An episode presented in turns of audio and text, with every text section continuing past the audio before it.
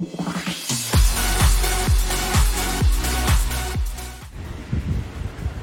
うも走りの学校オンラインスクール学級委員の茂木耕作です。今は国立研究開発法人海洋研究開発の気象学者として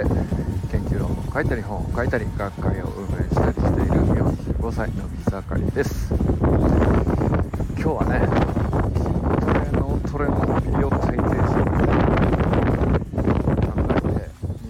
なと思っております。まあ、ちょっとこんなことを思ったっていうのはあの、まあ、筋トレじゃないんだけど、えー、3月はね結構目いっぱい、あのー、走りの学校のトレーニングねいろいろほぼほぼ毎日、えー、まあ軽めではあるんだけど毎日続けたっていうなんかすごく上ってたんで調子よくね継続できたんですよねでまあ4月に入って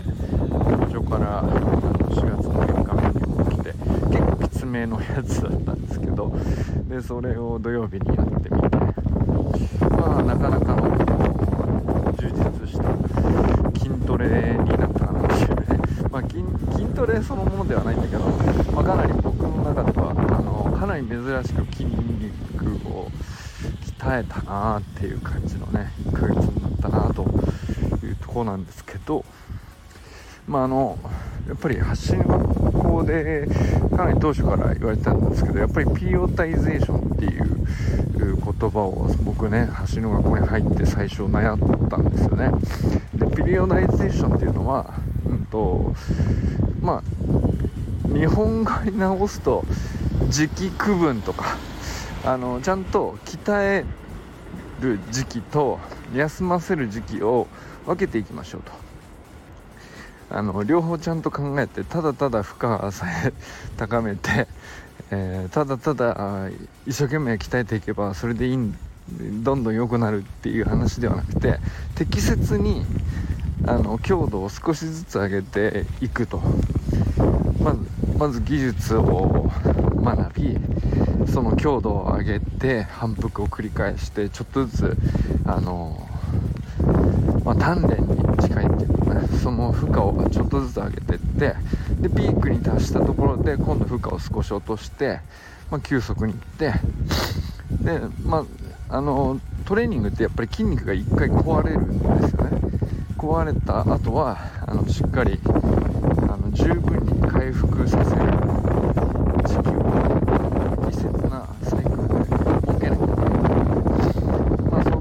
リオタイゼーションっていうやつが筋トレであるんですけどまああのそれに沿うとあのそろそろ休んだ方がいいかなっていうところでちょうど雨雨が続いたりとかしてまあちょっとこのこの辺かなと思って あのここ数日トレーニングをお休みしてみたところあのまあ結構休んでみて分かったんですけど休んでみたら結構疲れてたっていうね。なんかそんな感じでした。まあだから調子は良かったんだと思うんですけど調子が良かったもんだからあんまりやってる時は疲労を感じ取ることがうん、正直できてなかったのかなっていう感じですね。だからなんかそのすごく休むっていうこと自体もすごく意図的に大事にしていくっていうのはあのー、結構ね何度もねオーバートレーニングは気をつけましょうって僕自身も何度も校長に言われてきたし僕も人に何度か言った覚えがあるし、まあ、僕自身が失敗したことがたくさんあるんで、まあ、それも含めてなんですけどやっぱねあんまり毎日毎日それをしかも長い時期継続しすぎるっていうのもあの何、ー、て言うのかなあのやってる時はね結構気持ちいいんですよね。なんか続いてること自体がね。すごい習慣化してでそれで一日の調子が整ったりとかっていうところもあったりしてすごい難しいところなんですけどやっぱある程度こう意識的にちゃんと休ませることをトレーニングメニューとして捉えて今日はしないと。それぐらいかなりあの縛ってあげないとあの適切に休めないっていうね。なんかそういう状態になっちゃうもんだなと。これこの感じになったのはちょっと久しぶりですね僕はね。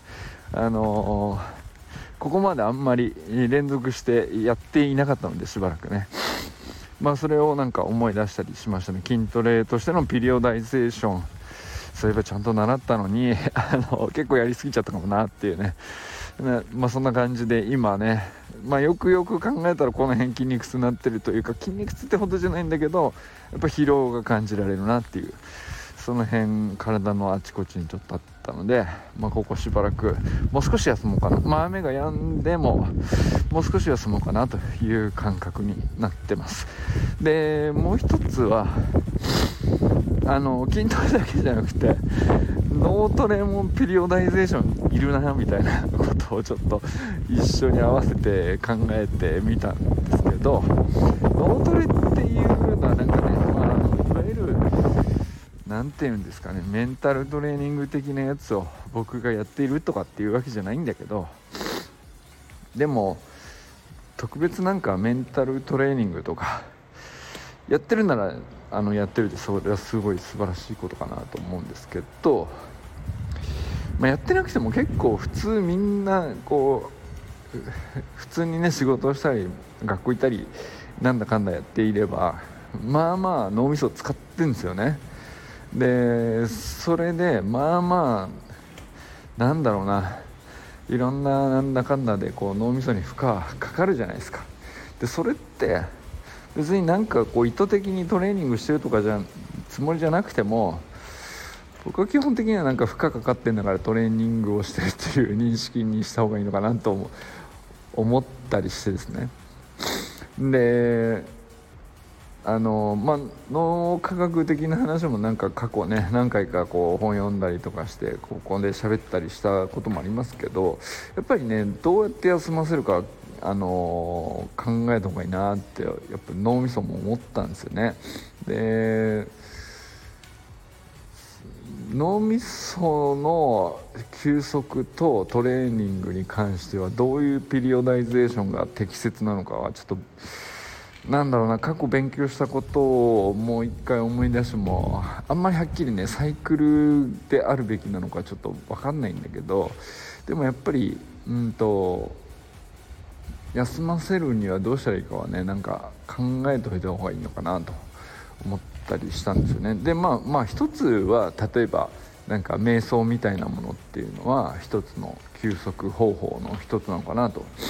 思ったりしますよね。あの呼吸だけに注目するとかあのいう形でこう脳みそに負荷をかけないみたいな時間をまあ3分でも5分でもできれば10分とかやると非常にこう脳みその消費カロリーが1回止まって交感神経が1回緩んで副交感神経を優位にするみたいな状態をまあ意図的に作り出してみたいな結構ねあのー、普通に一生懸命頑張ったり一生懸命楽しく生きていてもあのー、調子良くも悪くもなんかこう普通に生きていると基本的に交感神経が優位になるっていうのがこう圧倒的に多くなる状環境下というか、まあ、そういうもんだっていう前提があっての話なんですけどじゃあ副交感神経とのバランスが崩れやすいよねっていうのはね、まあ、よく脳みそのストレスとしては言われると思うんですけどそこのなんかピリオダイゼーションもすごい考えてみたらね面白いところかなと思うんですよね。結構ねその脳科学的にはその脳みその何て言うかな負荷の溜まった状態疲労の溜まった状態っていうのは結構筋力的なパフォーマンスにも相当影響があるっていうのはあの過去勉強して話したことがあるんですけど やっぱりなんかせっかくね筋トレ的にもうんペリオダイゼーションみたいなことをまた思い出すきっかけになっているとこなので脳みそもね脳トレっていうほどのことをしていなくても基本的に誰しもあの一生懸命なんか普通に生きてると脳みそ使ってるんだからそれもトレーニングとしてしまおうと。でどう休ませるんだみたいなのねなんか考えてみたいところだなというところなんですね。でまあ僕がじゃあなんかその休息に相当する何かをしているかって言ったら一つはなんか僕はその走るトレーニングそのものは一一種の脳みそを休ませるなんていうか無心になれるからね。なんていうかある種の脳みそを休ませる行動になってるような気がしていたんですけどでもやっぱりある程度こう強い強度の運動とかだと、まあ、ジョギングレベルじゃなくて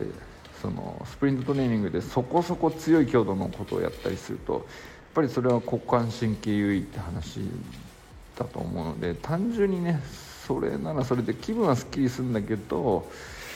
休憩とはちょっと違うかなと思ったりとか。んで、まあ、あとは一般的に言ったらこう肯定的な会話をしたらこうすっきりするとかさストレスが減るとかあとはポジティブな感情になるとかね。うんとなでしょうね楽しい時間をとかって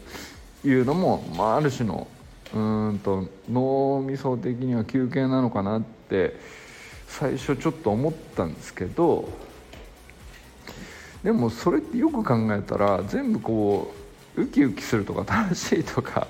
嬉しいとか肯定的とかってみんななんか交感神経優位になりそうだなと思って。じゃあなんかネガティブがかえっていいのかって言ったらなんかそれはそれでストレスだとよろしくないんだけどなんかネガティブも使い方というか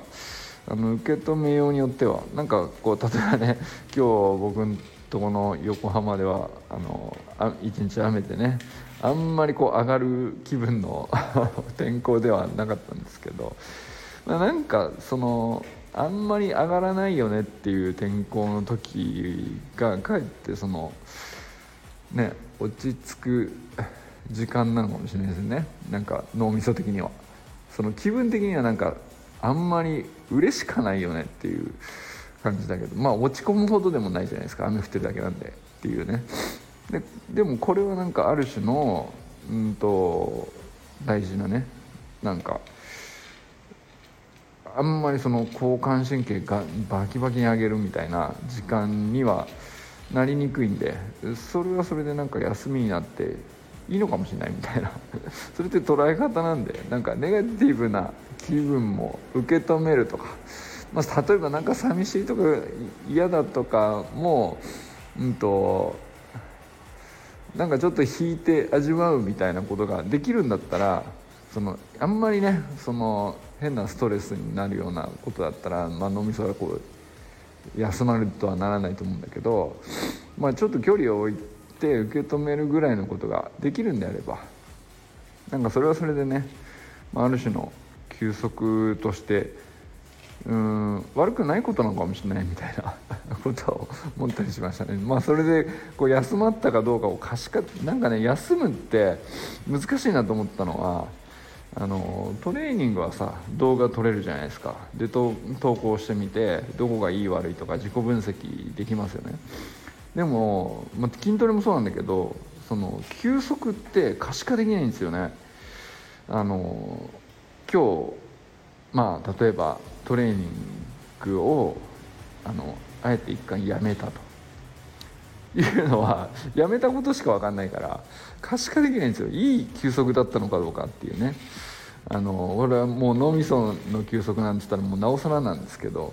まあ、そこがなんかねあの考えてみてすごい難しいとこだなと思ったりしましたけど、まあ、僕の場合は、まあ、休息だと思っているものはこうこれっていう行動を一応決めていたりして、まあ、それが一つは書道負荷トレーニングのジムにあの行くっていう、まあ、できれば週2回は行こうかなっていうふうに決めていって。まあ、その手動負荷トレーニングのジムの終わりに時間があればその帰りに寄れるサウナがあるんですけどサウナも入れれば入ってから帰ろうかなっていうね、まあ、それはなんか僕はサウナは脳みその休憩で手動負荷トレーニングは筋肉の休憩っていう風に僕の中ではそうなるんじゃないかなっていう期待のもとでこう行くようにしてるっていうかなんかそういう風にしてるんですけど、まあ、なんか休憩を可視化するの難しい。でこういい休憩ができたのかどうかがあの分析できるかどうかっていうのはねあの それはなんか分析とかするとまたさなんか頭使っちゃうもんだから なんかでも面白いとこですよね。なんか、うん、あの元気な時に分かって決めておくとあの筋トレも脳トレもねうまくピリオダイゼーションが組めたらまた調子をうまくコントロールできたりして面白いのかなと思ったりして、まあ、そんなことをちょっと今日はね、あのー、ちょうどね雨の日なんで一日あまり上がらず、えー、初動負荷トレーニングジム行ってサウナ行った帰りでございますけど、まあ、そんなことを考えてみました。ということでこれからも最高のスプリントライフを楽しんでいきましょう。 vamos